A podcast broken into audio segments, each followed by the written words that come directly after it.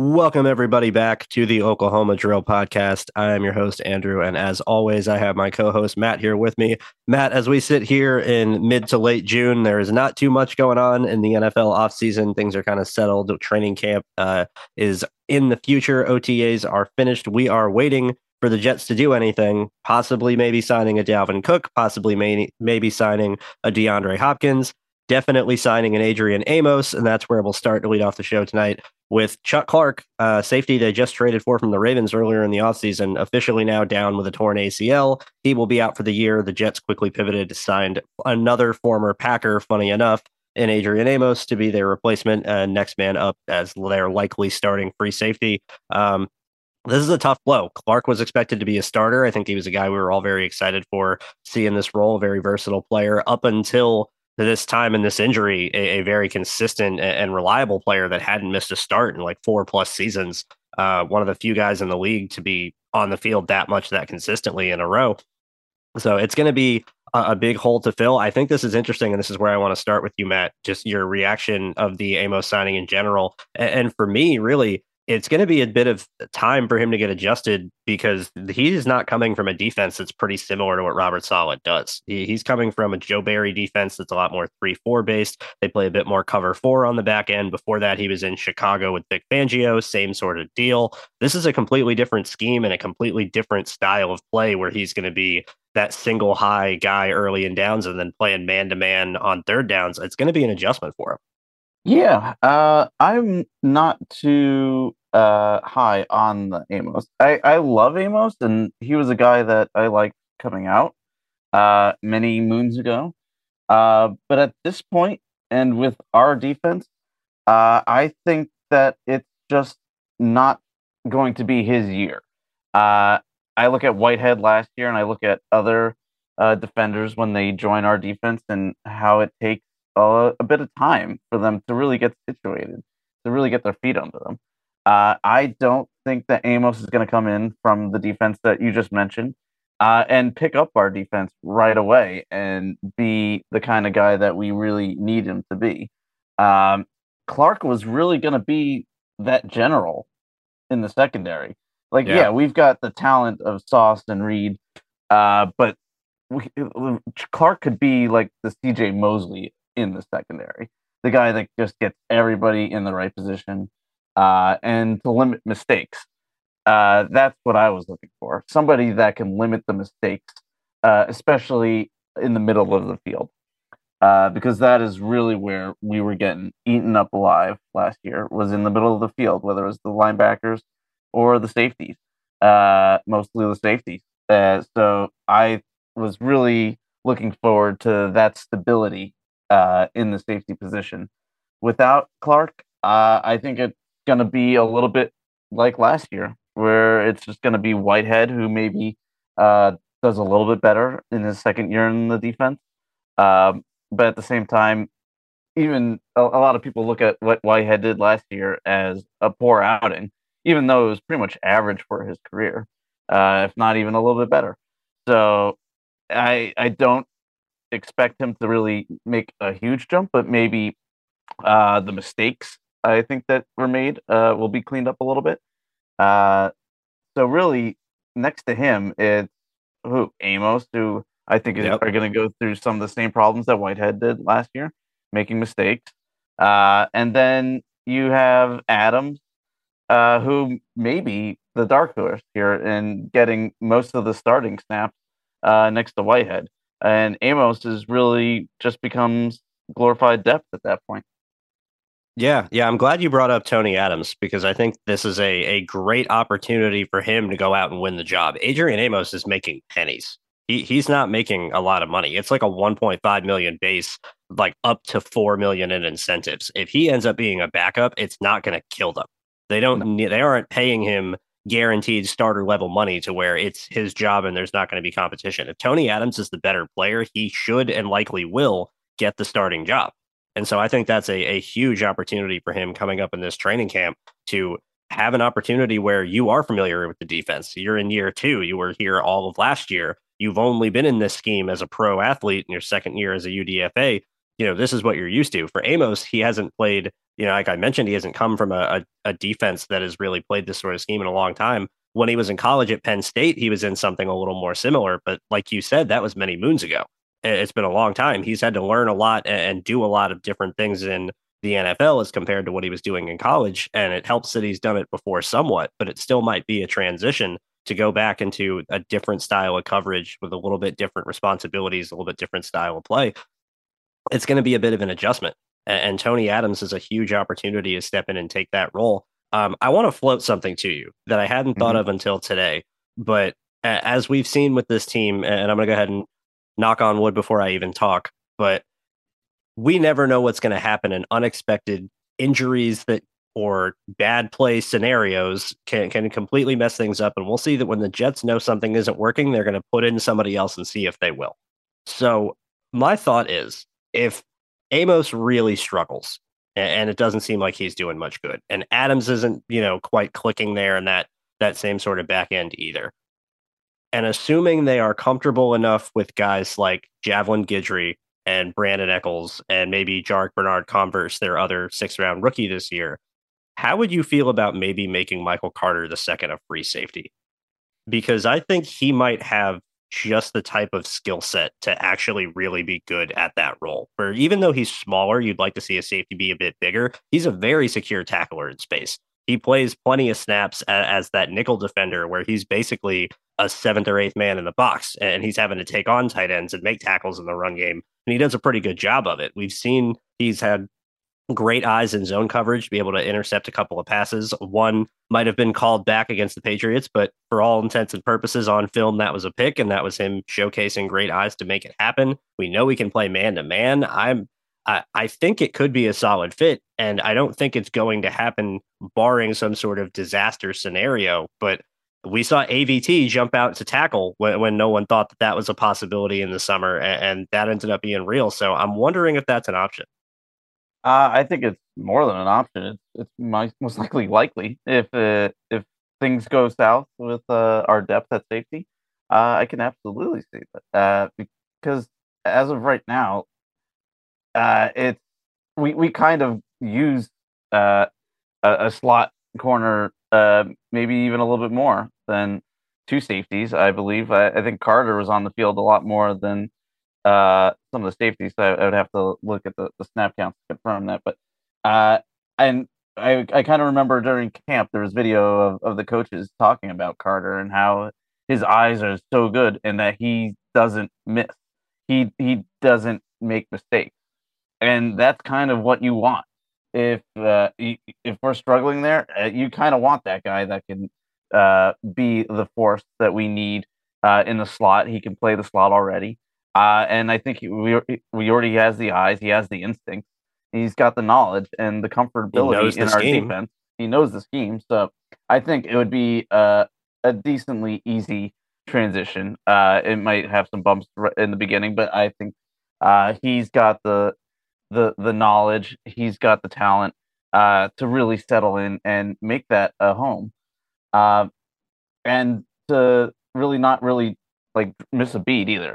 He could drop into the slot, and they can do single high safety, and it would be like riding a bike. You can go back into his normal role.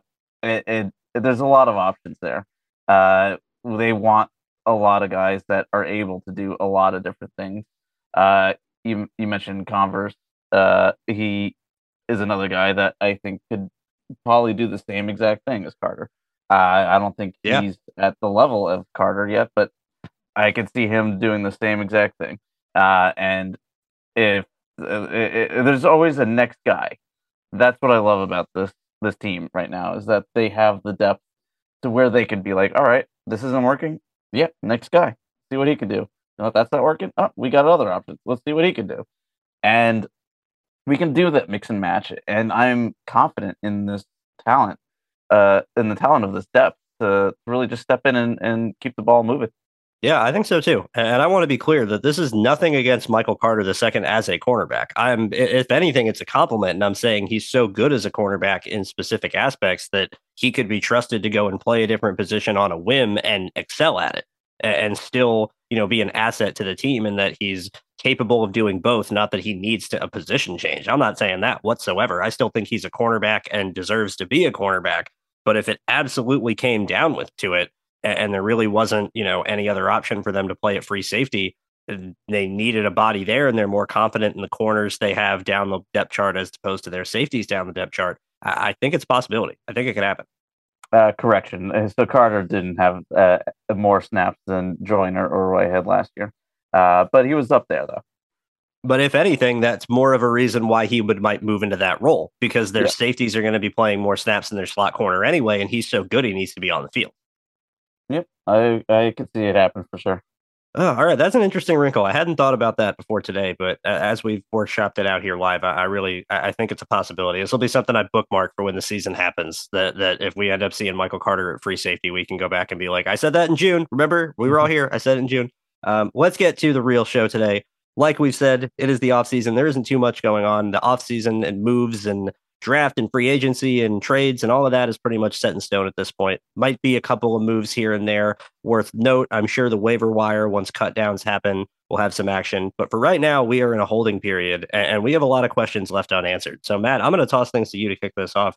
We have a handful of questions left to answer. These are the biggest questions left to answer for the Jets ahead of the 2023 season. Go ahead and lead us off, Matt. What's the first question we got to answer for this team?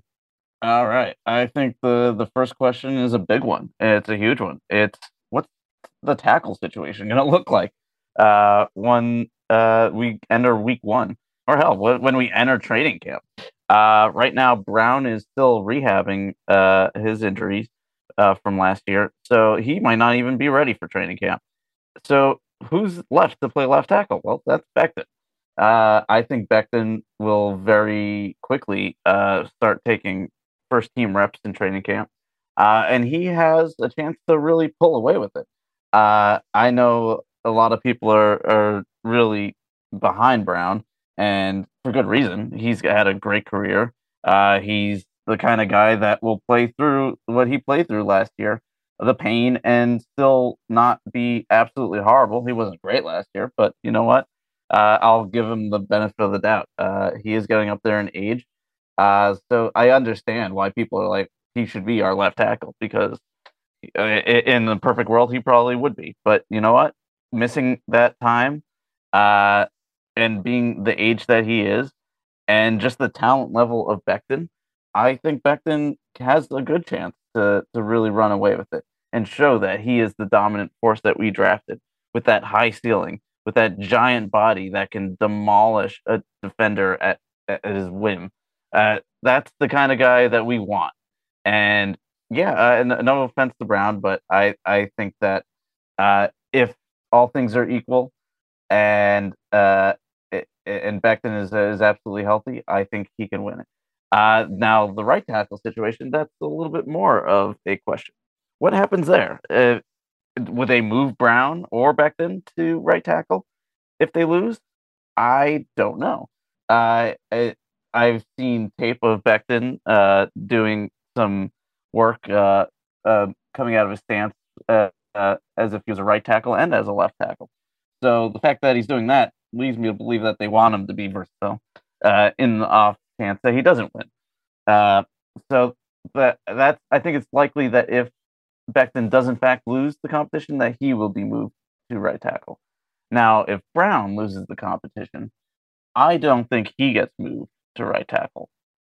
I think they respect him enough to not force him into that position at this point in his career. I could definitely, it's as painful as it is with how much he's making, to say, oh, they would just make him the backup left tackle. But I do think that is what will happen if Becton wins the competition. But then we got to look at last year also. Like, was there even really a competition for left tackle? They just kind of said there was. And then after like a week, Fant was at left tackle and Becton was at right tackle. And then he got hurt. So it could be like that, like a faux competition where they'll have Becton there at left tackle to start training camp. And then once Brown's healthy, you're like, oh, you know what? Competition's over. Becton, you go to right tackle, Brown at left tackle, which is very likely. I could definitely see that happening as well. So I would say that's probably the most likely scenario, is that where Becton is a placeholder until Brown gets back. Competition ends with very, very little fanfare. Becton moves to right tackle, Brown at left tackle. The next scenario after that is probably Becton at left tackle, Brown as a backup, and then one of the younger guys battling it out for right tackle. Yeah, no, that's pretty much where I'm at. You laid out the scenarios pretty much perfectly. I mean, it's going to center on Dwayne Brown's health. It's going to center on how well he is playing and whether he is healthy enough to play, because just because he might be healthy enough to play doesn't mean that that injury might be hampering his play and making him a worse option than somebody else. So that's going to be the first thing we got to find out, is how healthy is Dwayne Brown and how good is Dwayne Brown if he is healthy. Everything else is going to center around that. Because I think in an ideal world, Dwayne Brown's the left tackle, Becton's the right tackle. Those are your two best, highest ceiling players, guys with the most starting experience in the NFL, for better or for worse, past Dwayne Brown, really. But that's the ideal pairing, is those two in some sort of combination. Like I said, Matt, you laid it out pretty much well in terms of what could happen and how every scenario is going to play. I'm going to jump in a little bit here, and I want to get your take on this afterwards as well. I'm going to say what I want to happen with this tackle situation, because it's pretty specific for me. Dwayne Brown is the Jets' left tackle if he is healthy enough to play, point blank period. That he's making too much money, and he has only ever played left tackle in the NFL and been a pretty good one at that during the time he has been playing. We saw him even with a messed up shoulder and even with limited, time in training camp and practice and getting acclimated to the guys around him, come in on a whim and still put out a pretty dang good season at left tackle. It wasn't incredible. It wasn't great. I'm not sitting here saying Dwayne Brown's amazing and oh my God, look at this guy at 38 years old. But he was by no means a liability. He was by no means awful. He wasn't a horrendous dumpster fire of a player that was making it hard for the rest of the team to function. I would say there were periods of the season in 2022 when he was their best offensive lineman. And it was Dwayne Brown making sure the unit didn't completely and totally fall apart. I think he is your left tackle. And I'm sorry, Mekhi Becton, you're a right tackle. Like, for this year, at least that's how it's got to be. You got to make that transition. And this is why. I want to see the Jets actually learn from their mistakes. Because like you alluded to, we had the tackle battle last offseason of who's going to be left and who's going to be right. Is it going to be George Fant? Is it going to be Becton? You have these two guys. They're both coming off knee injuries, and they're both having to practice in the first part of the offseason at both positions and flip-flop back and forth to prepare in the event that they might be playing one side or the other. And then we get to training camp, and very quickly George Fant wins the left tackle job, and he's the left tackle. And then what we saw afterwards pretty quickly was both of them got injured. I think there is something to, especially for when guys are coming back from an injury, not having to have them consistently move in awkward ways and consistently do things that are uncomfortable and unnatural. When you are recovering from an injury as an athlete and you are trying to get back and train and get back to your form, it is uncomfortable because you have this injury that feels different than what you're used to. That can make it harder to get muscle memory down. That can make it harder to absorb whatever sort of drill or training that you were trying to get in. And I think all the flip-flopping between Fant and Becton last year at the start of the offseason before we knew which side they were going to be playing, I think it really made it hard for them once we got to training camp and once they had to battle things out and once they had to get sorted and however long it took for them to say, okay, Fant, you're on the left, Becton, you're on the right. Now you're only going to focus on that side. That's a whole lot of wasted time before that they spent practicing on the other side. And I think the Jets need to get rid of that. So for me, Dwayne Brown is the left tackle. Point blank period. He is your starter if he is healthy enough to play. If Dwayne Brown can't play left tackle, the left tackle should be Carter Warren or Max Mitchell, because Carter Warren has only played left tackle at Pittsburgh, pretty much exclusively, barring a slight bit of right tackle for one season as a rookie, pretty much been a left tackle the entirety of the time besides that. Max Mitchell has played and started on both sides. We've seen him start at right tackle in the NFL. but he has spent time in college at both sides and seems to be more comfortable and more experienced flip-flopping than other guys would be. We talked about it when he was drafted, Matt. There was a drive he had against Texas at LA Tech, Louisiana, where he literally flip-flopped between left tackle and right tackle back-to-back-to-back on three different plays in the same drive. And that's really uncommon for a guy. So Mitchell's a special case. Right tackle should be Becton and Max Mitchell.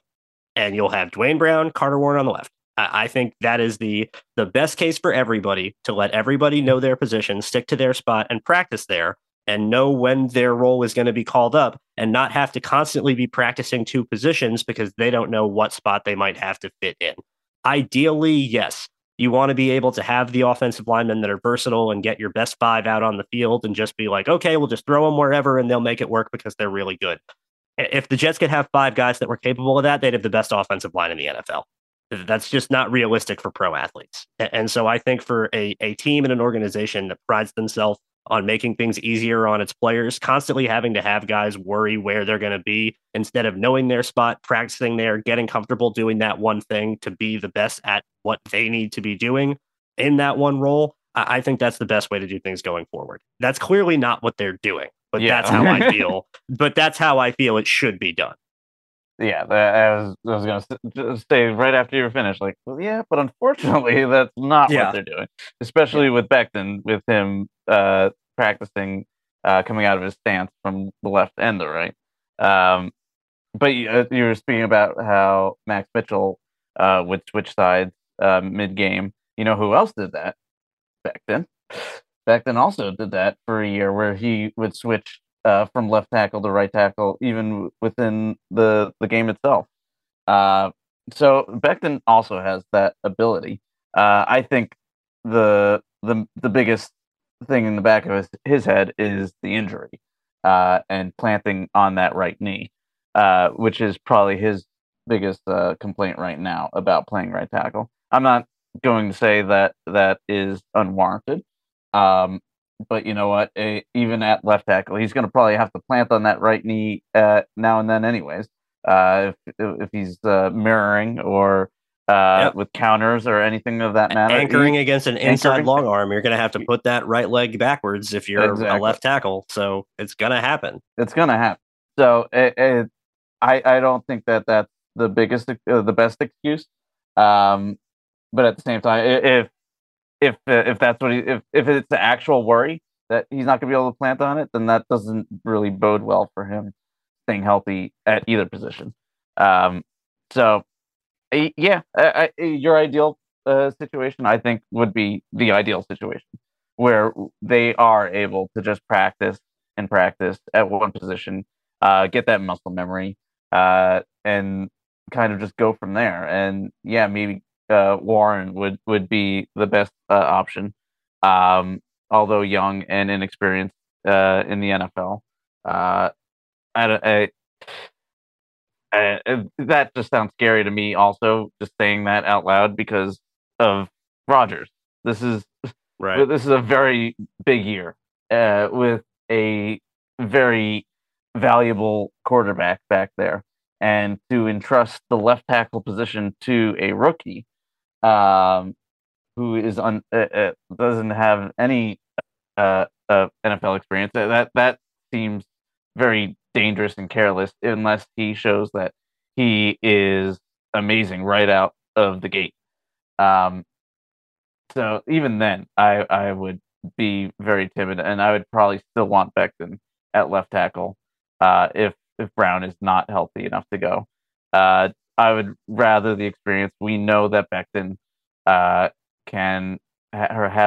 the ability to play left tackle at a high level against even some of the best pass rushers in the league.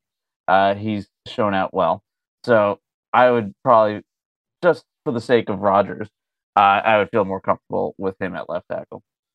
Yeah, no, I don't disagree with that whatsoever. And I think in a vacuum, when you're looking at this year of protect Rodgers, go all out, win in 2023, that makes more sense to be prepared and have guys that can fill in and, mix and match when you absolutely have to. And it's kind of the other side of the coin where from a development standpoint, if Carter Warren spends all of his rookie season practicing, at right tackle, because that's where it's going to make sense for him to be the backup, then Dwayne Brown retires or gets cut next year and they move him over to the left side, you just wasted, you basically half wasted a rookie year of development, because you're learning the plays, you're learning the terminology. Yeah, but you're going to have to go relearn all of your assignments because now it's completely flipped and you're the other tackle.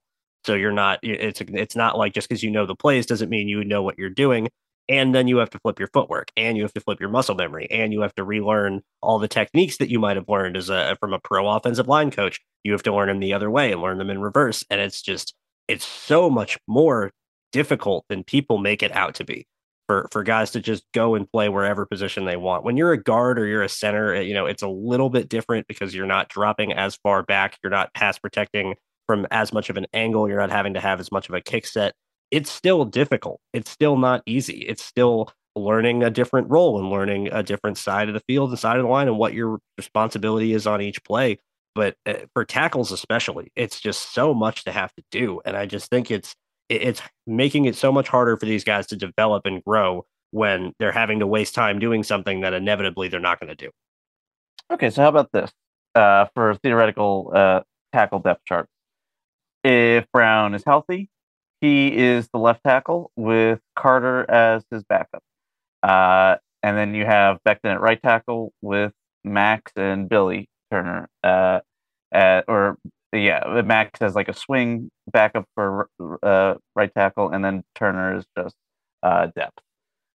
If Brown is unhealthy, then you have Becton at left tackle, Carter as the main backup, Max as the right tackle with Turner as the depth for right tackle. That would make sense to me. I think that would be the best way to do it. I'm going to be honest, Matt, sitting here workshopping this out, Dwayne Brown better be healthy. Healthy, yeah.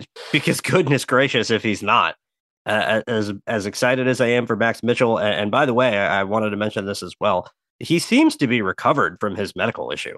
I haven't seen him miss a practice. He's been a full participant from what I've seen. He's been there. He's been present. Hasn't been listed on any injury reports. I was really concerned with a blood clot disorder, making sure that was managed and that wasn't, any risk to his life or overall health while he was playing. But he seems to have it under control. Otherwise, he wouldn't be a full participant and at every practice like it's no problem. So I'm glad that's past him. And as excited as I am for him, dude, you have 2 or 3 starts. You were a 4th round pick a year ago that only played because of injury. You were going to be a backup for your entire rookie season. And yeah, he played respectably solid when he got thrust into action. But, like you said, it's Aaron Rodgers. It's 2023 in a year that's so big. Trusting a starting tackle position to Max Mitchell in this scenario, that's scary. Yeah, it is. We have all these weapons at wide receiver, at tight end, at running back. But yeah, what can we see from them if our offensive line goes by the wayside? It's a scary thought that all that could go to waste just because of our offensive line. So how this shakes out is very important, and how they form even more important. Yeah, absolutely. It's going to be a really interesting training camp to watch. This is going to be where my focus goes immediately when training camp starts. It is tackles and what happens here. Yep. That's where I'm going to focus on for sure. Moving right along from a line position that is lacking some depth to a line position that is overloaded with depth, the defensive line. And we got to figure out how this rotation is going to look, because they have so many bodies and so many mouths to feed. There's absolutely no way we know for sure who's going to be playing where, and a guy they just drafted in the 1st round, 15th overall, is going to have to fit into that mix too. So, Matt, I want to toss things to you real quick to start. Just who do you think is going to be, for lack of a better word, the odd man out of this defensive line, and who do you think might be the surprise guy that gets more snaps than we think?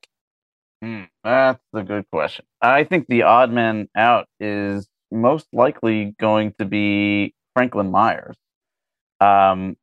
I think that JJ is going to probably take the bulk of the snaps opposite Lawson on early downs, with JFM as kind of a rotational guy. I think Clemens is going to get a lot more looks inside and maybe be even jump JFM for that second in line on the outside as well. And then when it comes to pass rush downs, I think it's going to be Hall and McDonald and Lawson going full throttle. So really, I see JFM being the odd man out. I know that there's been a lot of talk lately about interest in trading Huff, whether it was just Huff or interest in our defensive line in general, because we are chock full of talent. McDonald and Huff are similar in that they are speed demons who will win with their first step and their explosiveness. But at the same time, I think that is absolutely needed in bulk. You really can't get enough of those guys, especially when you have guys like Clemens and JFM and Lawson, who are just like the perfect complement to them. We can use them on the early downs and then have fresh legs in McDonald and Huff on passing downs. I can definitely see all these guys getting a good chunk of work, but if somebody has to be the odd man out and get a reduction in snaps, I'm going to say it's Franklin Myers. Yeah, I think that makes sense. I had in our bold predictions episode that JFM will be traded. Because Michael Clemens is going to move in and take a lot more of his snaps. And I still think that that's a solid prediction to have. Wouldn't say that I'm outright betting on it, but I feel pretty solid that there's a good possibility with that. I'm going to go a little bit different of a route. I'm going to keep things a little more on the interior because I agree with you. I think Bryce Huff's staying. I don't think he's going anywhere. I think the only way Bryce Huff gets traded is if Will McDonald is so good in training camp that they can't keep him off the field. And any snap that Bryce Huff would have taken needs to go to Will McDonald, like so that he can be a superstar in year two. And as hopeful as I am for Will McDonald that happens, I'm not ready to bet on it and say, oh, yeah, he's going to be so good right away. They won't need Bryce Huff. I think having two guys with that amount of speed and bend and explosion and threat to an offensive line that forces quarterbacks to step up into the waiting arms of a Quinnen Williams or a Michael Clemens or a JFM. I think those guys are really important. I don't think they're just going to give them away for free. So I think all their edges are going to stay. And I think all their edges are going to get their swings at the bat and their opportunities to go after guys. The guy I think is going to be pushed down the depth chart is going to be the new found face in the room, Quinton Jefferson. I know that he is mainly a pass rush specialist. We're waiting to see how he can handle full-time starter snaps. I'm curious. I would say I'm skeptical even to see how he's going to handle being a full-time starter and take on rundowns and not just have Quinnen having to take on every double team and make tackles in the run game anyway, like we saw a lot last year. You know, I think he is going to see his time going down, mainly for the reason that I think my unexpected guy that's going to get more snaps is going to come in. There are few people on this earth that love anything as much as Robert Saleh loves Solomon Thomas. And I think Solomon Thomas is going to be playing way more snaps than he should be. Like a point blank period, I think it's going to be more than he needs to, where he's just hasn't been the quality of player that he was expected to be when he was taken third overall. Huge miss in my evaluation. I loved him coming out of Stanford, thought he'd be an excellent edge rusher. That clearly didn't work. He's tried to move inside. We've seen sparing results, but nothing really consistent. But Saleh loves this guy, and he loves everything about him, and he loves his attitude, and he loves how hard he plays. And I have to give it to him. He plays hard. He plays, with an edge. He's not taking any plays off or anything like that. So you're going to see the space next to Quinnen Williams is going to be a rotating door, and I think we're going to see a lot more of Solomon Thomas than anyone thinks. That makes me sad because I don't think Solomon Thomas has any right to get any more snaps than a guy like Quinton Jefferson or even a guy like Clemens.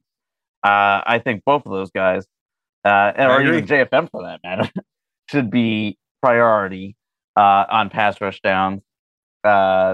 See, but here's the thing. I think Quinton Jefferson is also going to get some looks on early downs as well to relieve Al Woods because other than Q, there's really nobody else that I think has the experience to really kind of jump in that role and kind of fill the void that was left by Rankins.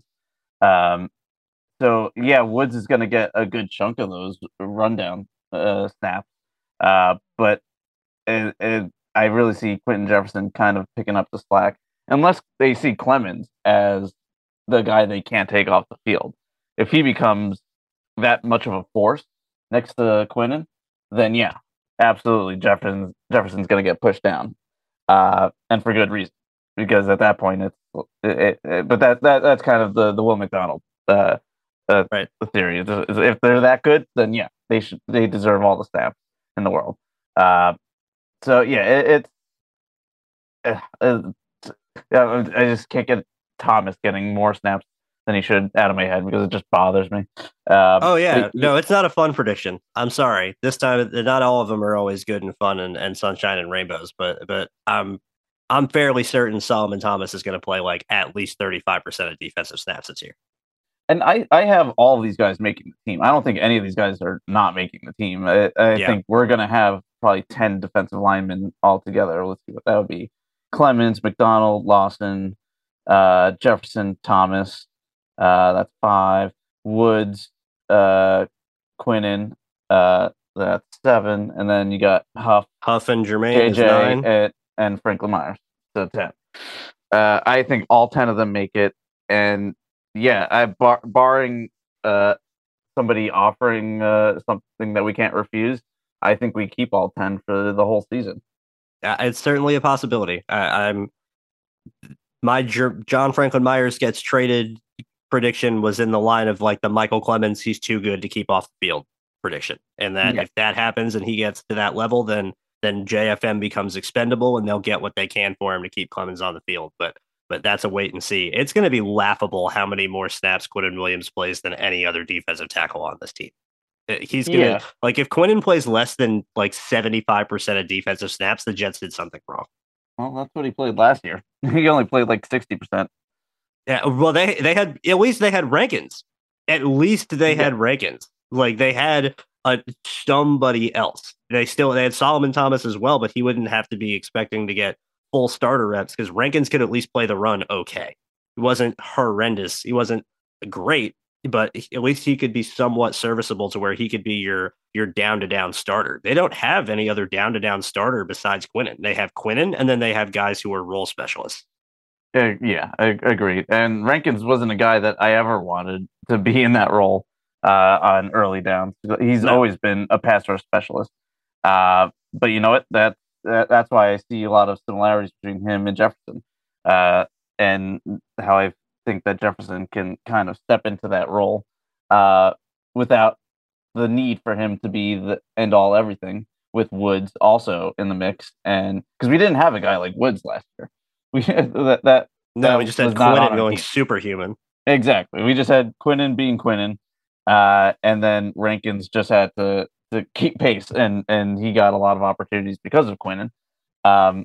So the fact that we have Woods, I think, gives us a little bit more leeway this year, and to be a little bit, more judicious with the snaps behind them.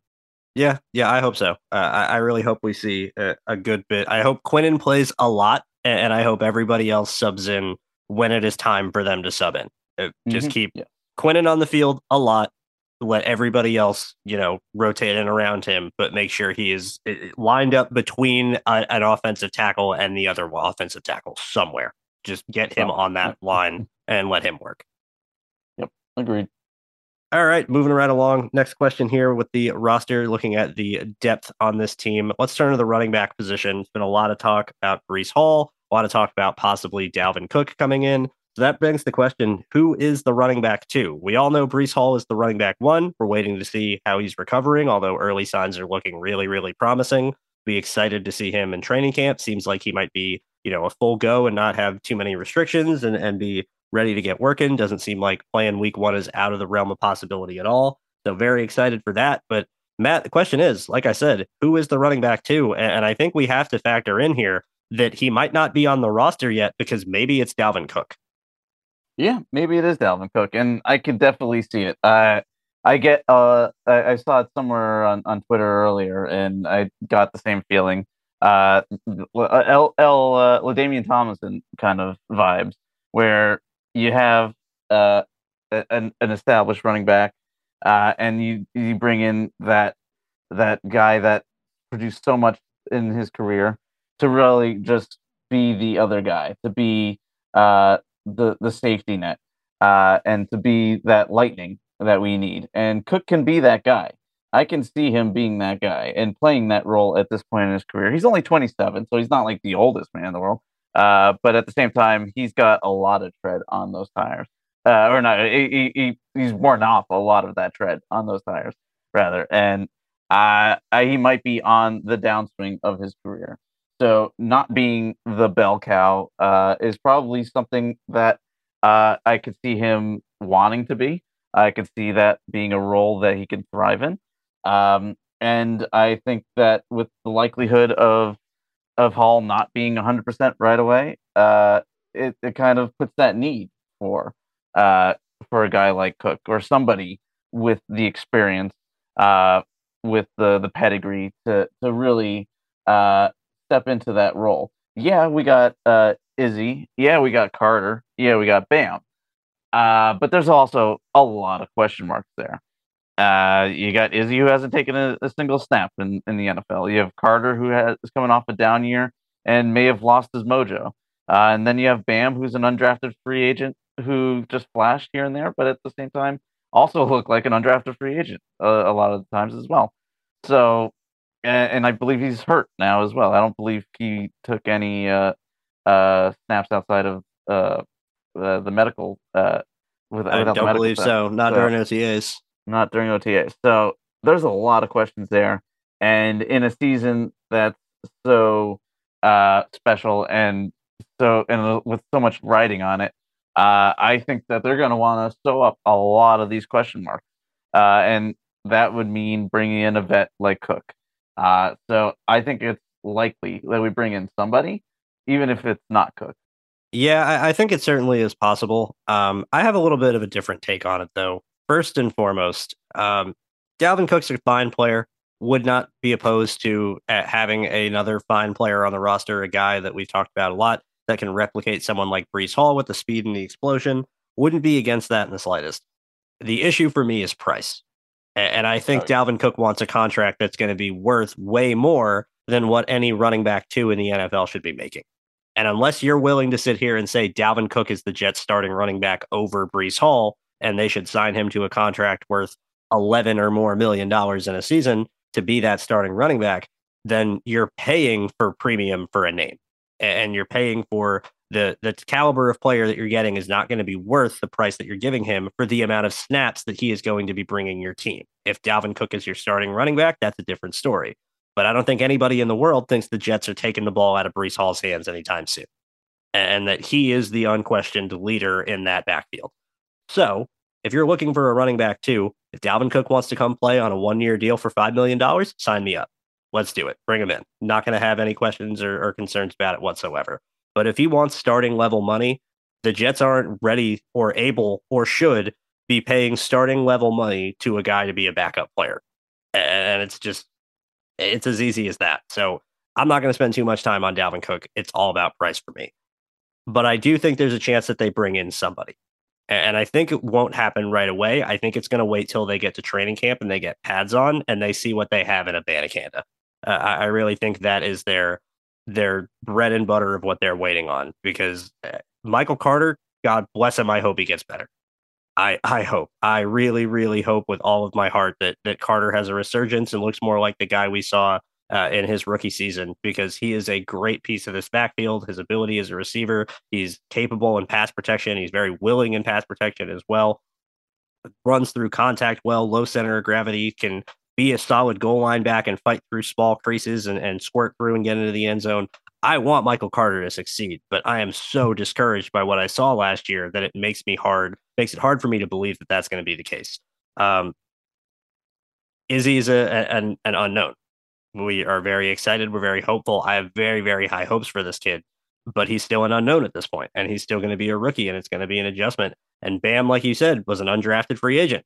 that's coming off an injury. So if they get to training camp and Carter doesn't seem like he's back to his old self, and Izzy's good, but he's not quite picking things up as quick, or he's not turning heads like we saw at a Breece Hall in training camp where we were starting to go, okay, we might really have something here. Then I think they could look to the free agent market and they could look to add somebody in. But I don't think it's going to be a huge name. I don't think it's going to be a Dalvin Cook. I don't think it's going to be, you know, a Kareem Hunt even. I'm not even sure who it would be, but that would be a position that I would watch for waiver cuts. When roster cuts happen and teams start having to make tough decisions on who's going to be on their team or not, that's when I think you could see the Jets find a running back get free that they like, that fits their scheme, and go, oh, okay, you're ours now. And now you can be the running back too. And we'll just roll with that. But this position's wide open behind Breece Hall. Any of the three of them can take the running back two job for themselves. It is anyone's take. Yep. I kind of agree with you that they're probably going to wait. There's no rush to this.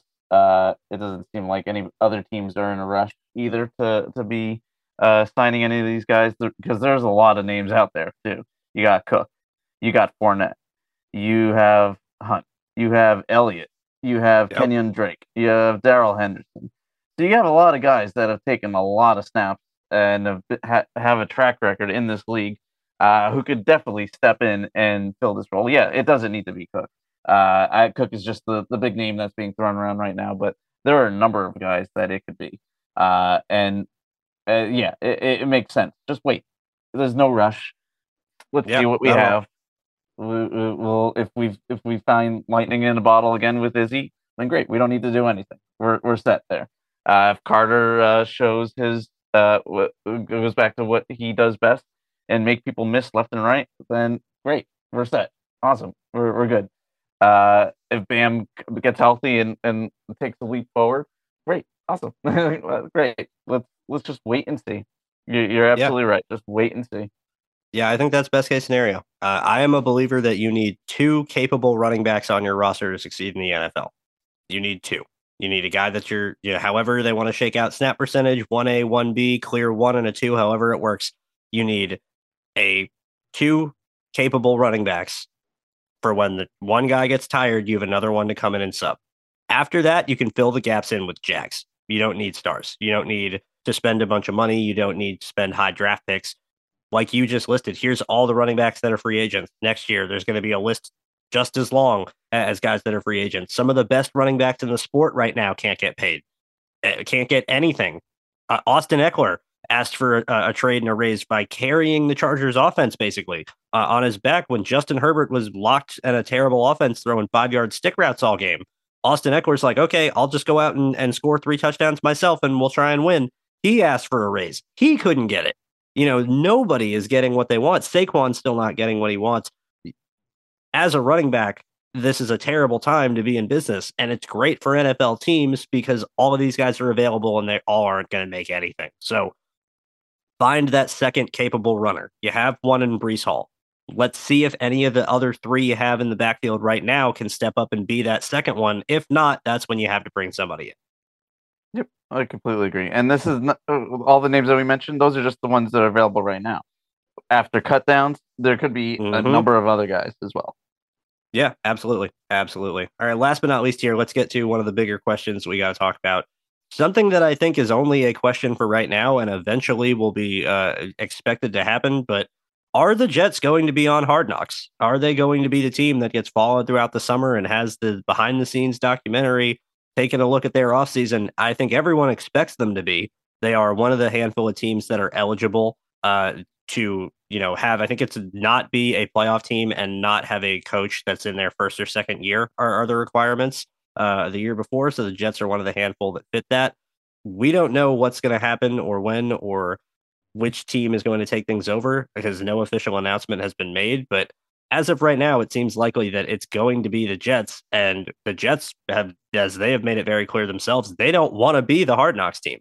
The NFL can force them legally if they absolutely refuse, but really, Matt, I think that's what the holdup is I think that the NFL is waiting the Jets out to see if they'll cave so that they don't have to force them, and then when the Jets don't cave, they're going to be forced into it.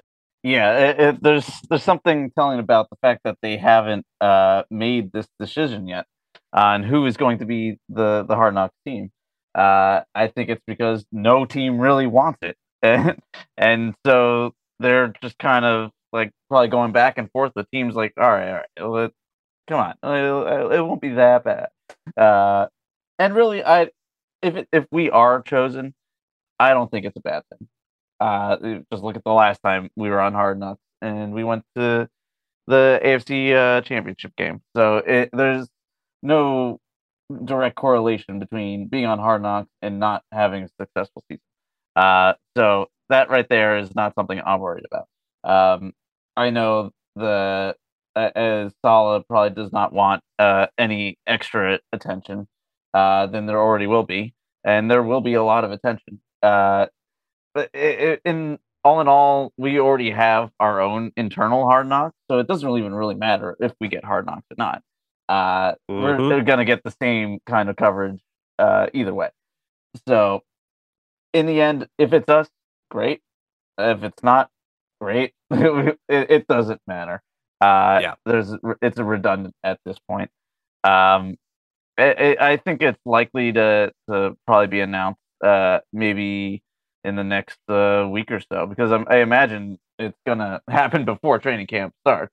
It's got to be announced before training camp starts. And especially with the Jets, they're starting a little earlier than all the other teams because we are in the first playoff game against the Browns.